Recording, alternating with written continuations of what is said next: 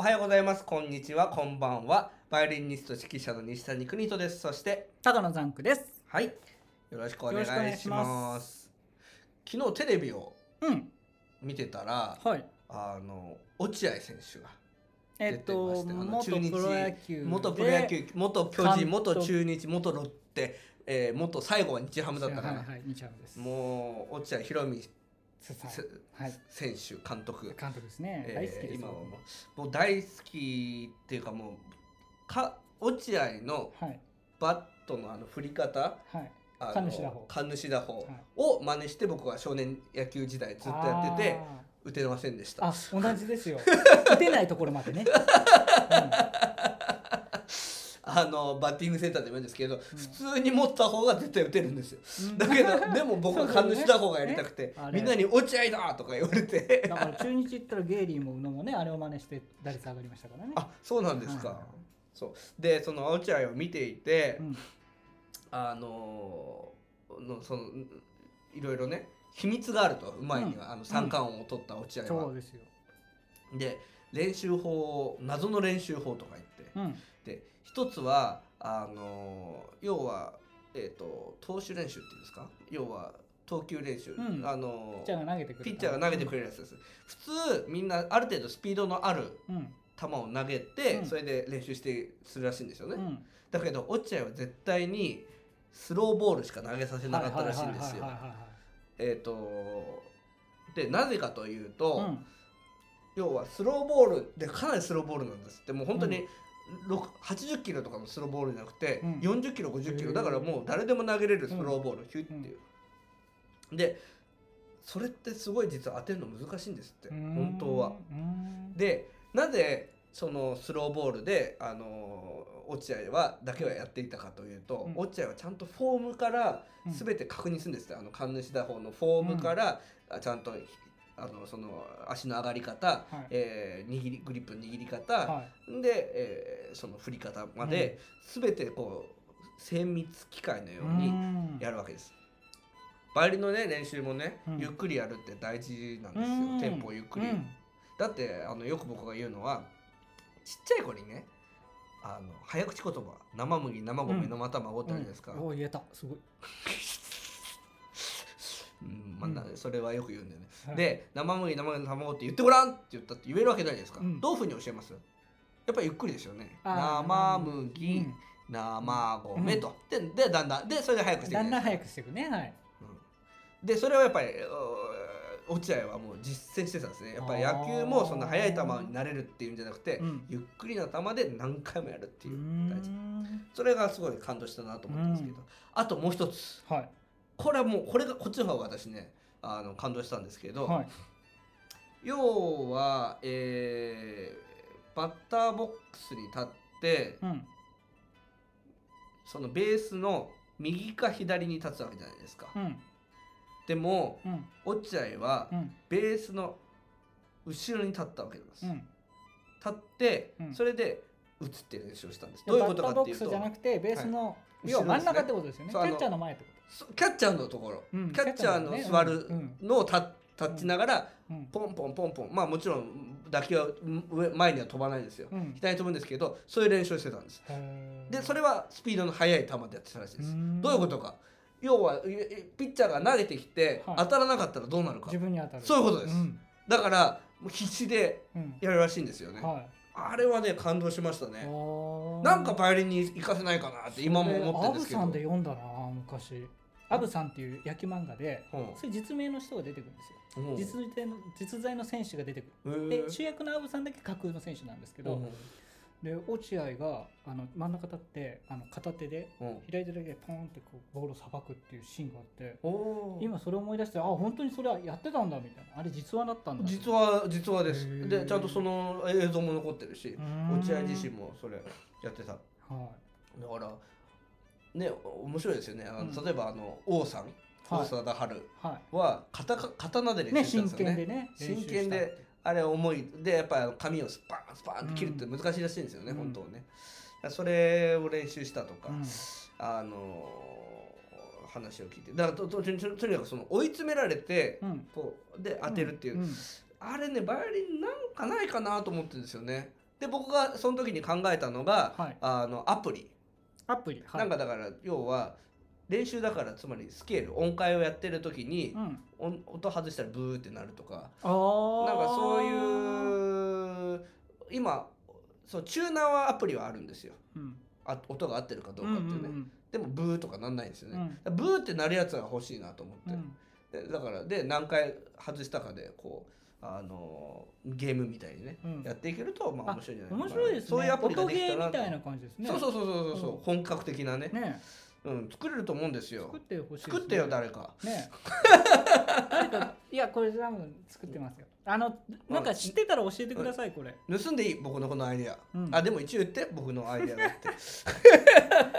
なんか音ゲーをなんか発展させればそれできそうな気がしますよね。うんそう。なんですよ。すみませんちょっと枕でもう5分以上使って。るうん。まあそんなところでね、えー今日も喋っていきたいと思います。はい。国とのポッドキャスト。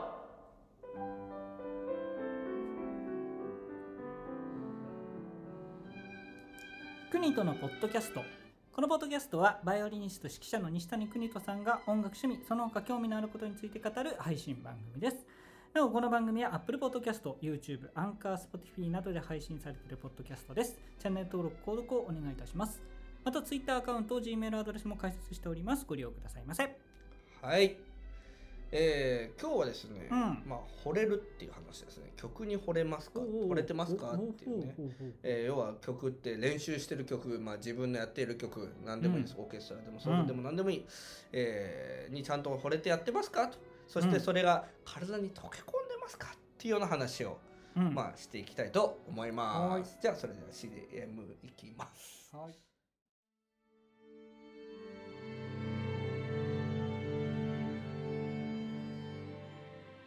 おはようございます。こんにちは。こんばんは。石神井インターナショナルオーケストラ音楽監督の西谷邦人です石神井インターナショナルオーケストラ略して社交系は東京都練馬区石神公園を本拠地に演奏活動を行っている弦楽オーケストラです。楽しみながら熱中して練習していたらあっという間に上達していたをモットーに各州で練習しております。現在社交系では団員募集を行っております。募集楽器はバイオリン、ビオラ、チェロ、コントラバスです。ぜひ、石神インターナショナルオーケストラ公式ウェブサイトの団員募集ページ内にあるお申し込みフォームよりお申し込みください。ぜひ、私たちと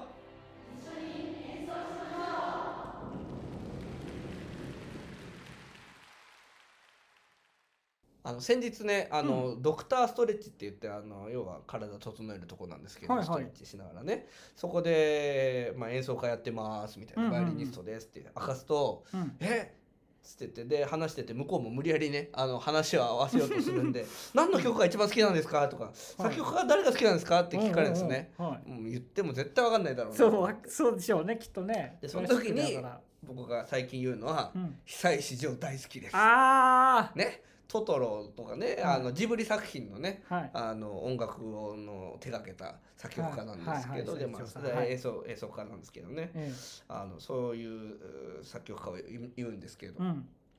久石譲いいですよね。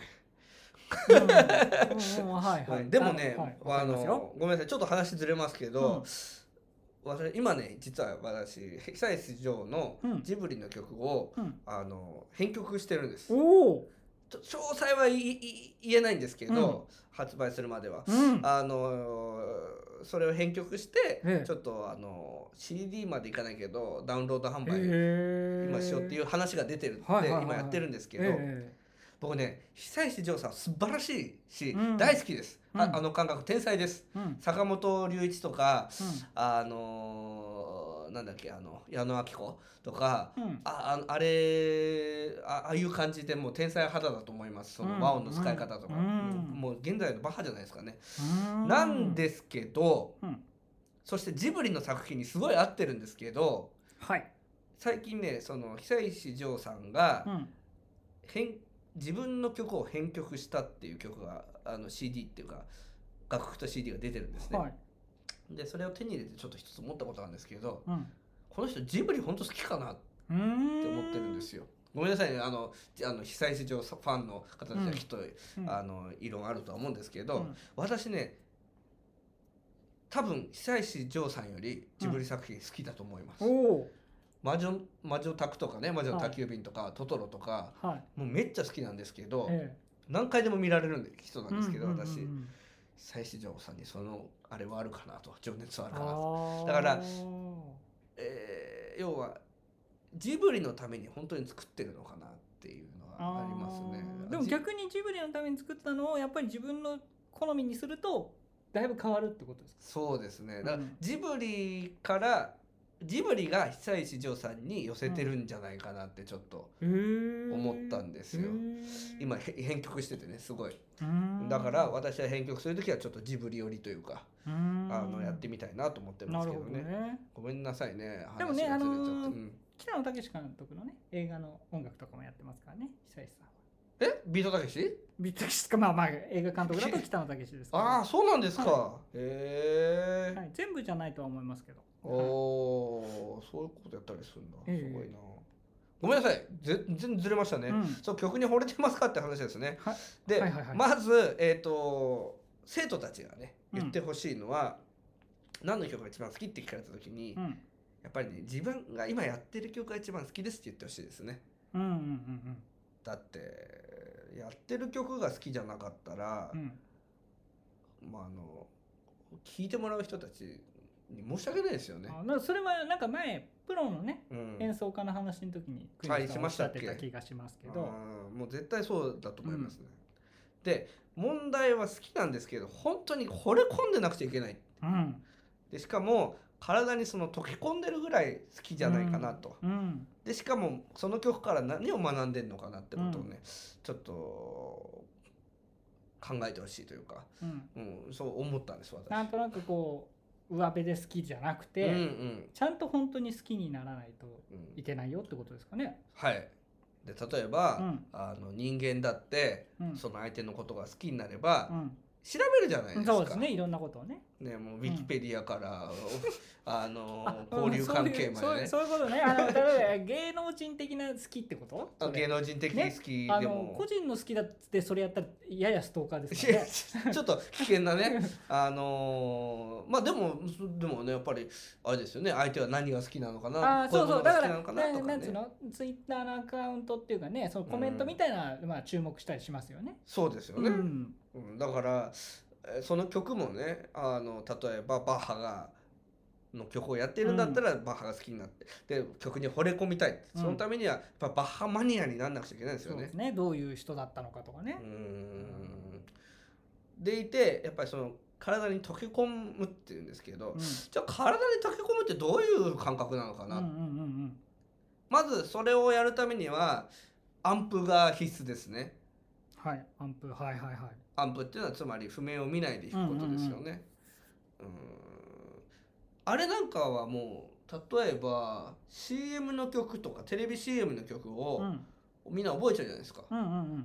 でずっと繰り返しあの R ソックとか CM だからね、うんなんか繰り返すようにうまああれ染み込みますくね。よね。まあね、うん。ビックビックビックビックカメラそうビそうそうそう山田マダだったもんね あもう。洗脳させられるように、まあね CM ですから、そううん。商品名とか企業名言わないといっぱい。そうですね。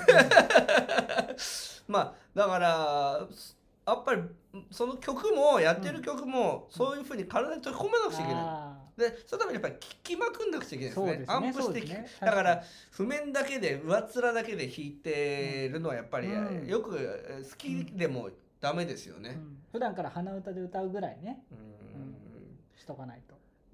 でまあここまでの状態になるともうね本当一心同体みたいになるんですよね、弾けて当たり前みたいな感じになるんですよね、ご飯食べるのと一緒でね。うん。だからそういうくくらいになんなくちゃいけないなと思いますけどね。だから、えーこうしもうとにかくやっぱり体に染み込ませてうん。アンプが飛んでも弾けるぐらいになるようになることがやっぱり時時間かなって、うん。そのためにやっぱり時間もかけますよね。かかりますよね、うん。よくねオペラの人がねあのー何度も何度もあのリハーサルを求めてくることがあるんですよね、うん。でやっぱ上手い人ほど何度もやっぱり求めてきますよね、リハーサルとかね、うんうんうん。うんやっぱりだからそのぐらいこだわるって大事かなと思いますけど、ダンクさんもどうですか？ああの昨年も何回かねあのギタうんうん。ーで演奏されてまして、うん。こ染み込んでるっていう感覚が。ああ上辺だけですね。今だからこの話聞いててああ俺反省しなきゃって思いましたすごく。えーなんかもうちょっとかっこいいこと言ってほしかったですけどね 僕的に。いや上辺だけだなー。なんでわべだけだと思いました？じゃあなんか何かがいけなかったんですか？あのね練習時間がやっぱりね取ってない。でもよく知ってる曲ではあるんですよね。うん。でも、うん。あの分かりますあの国野さんが言ってること分かる分かりますよ。あの、自分がうん。自分が選曲した曲ってうん。やっぱあ選曲これやりたいって言った曲って、うん。なんか身に入ってる気がする。なんかこれやりましょう的に言われた曲は、はい。ちょっとあんまりあこれ好みじゃないなと思う思うと、うん。それほどでもなくなっちゃう。そう。だから好きにならなくちゃいけないんそうですよ。そう今すごい分かりました。もうねどんな曲でも、うん。もうどんな人でも、うん。あの大好きって言えるようにしなくちゃいけないんですよ。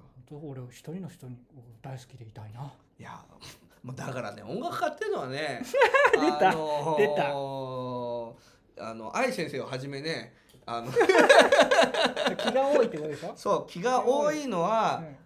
正解なんですよ実は、うんそうじゃないと音楽家なんかやれだからいね結構女性の人たちって一途な人多いと思うんですよ、うん。まあいろんな人いると思いますけどね、うん。まあ男性でもいますよ、まあ、そう万男性も、まあうん。で私も一途なんですけどね結構ね、あはい。本当に一途すぎるくらいちょっともうかかわいそうなぐらい私の場合一途なんですけど、あのー何やりたかったんだそう。愛先生の話が出てきてわけわかんなくなっちゃった、はい。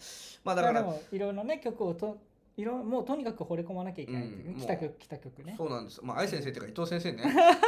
伊 藤伊藤先生の場合ねうん。オーケストラプレイヤーじゃないですか。ああはいはいはい。そうすると僕よりもあのーいろんな曲をやらされなくちゃいけない、はいそれをさやる気なくやってるなんてやっぱりね、うんなるほどね。だからその一曲一曲をとにかくやってる時はその曲好きになって、えーやっぱりやっていくからだからオーケストラプレイヤーっていうのはきっと気が多い人が多い。あーでもあの 俳優とかも間違ったこと言ってます俳優とか女優さんでも、うん。ほら共演して恋人の役やるともう好きになっちゃうみたいな人もいるらしいですからね。綾瀬はるかと仁先生みたいな。ありましたよね。生々しいな。いええやまあそういうことが多分それはちょっと割と有名な人たちだけど、そうですよね。多分あのそんなに名の知れてない人たちも結構そういうことは起こりうるでしょうね。好きになっちゃうでしょうね。きっと好きだ好きだみたいなセリフをずっと言ってたら。絶対ありますよねう、んでもそれが見えるぐらいじゃないと見てる方は、うんな面白くないし、やっぱりうんね曲に惚れて弾いてるんだなっていうな恋をしている女の子ってね可愛いって言うじゃないですか、うんうんやっぱりそういう感覚をやっぱ見てるとうんうんそういう風あー感じにしますよこの曲好きね。なんだなみたいなね。うんうんただ一途な子ほど真面目な子ほどやっぱりこう好きその曲が好きな人次の曲がやっぱりなんか。入りにくそうなるほですよねどね。うん抜かないといけない、ね。だから演じるって大事でしょうね。うんうんうんだから私も好き本心から好きになるけどその曲ね、うんうん。でも次に行く時はもうどうだろう慈愛の精神があるのかな僕は結局ななんかなんか今いいいいこと言ったんで。慈愛だうんだから愛にもいろんな形がある。はいはい。恋の愛は一途の方がいいけど、こうみんなにねうん。愛を持って指導してるわけじゃないですか、はいはい私レッスンね、えそれと同じで、えー曲もそういう精神でやっていくっていうのはね大事なことえ、なんでで声が小さくなって声が小さくなってるうん。いいこと言ってますよ。いいこと言ってますよ。うん。まあまあそんなところで、えーうまくまとまったところで。僕まとまったにかくそのぐらい惚れ込んで、やる。あの弾きなさいよってことですよね、はい、うまあその方が伝わるよってことですよね。だからどうやったら皆さんねその曲が好きになるかっていううことも研究しながら、えー練習してもらえればと思います。はいそれでは、えー今日も本当にありがとうござお聞きいただきありがとうございました、えーお相手は西谷邦人と。高野ザンクでした。はいありがとうございました。早く言えませんね。惚れてくださいよセリフに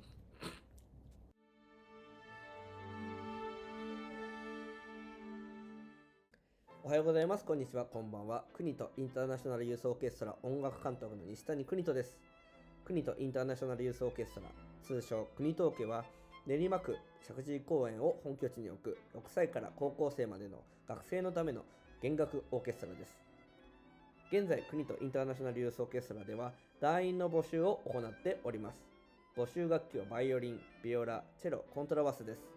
ぜひ国とインターナショナルユースオーケストラ公式ウェブサイトの団員募集ページ内にあるお申し込みフォームよりお申し込みください。ぜひ。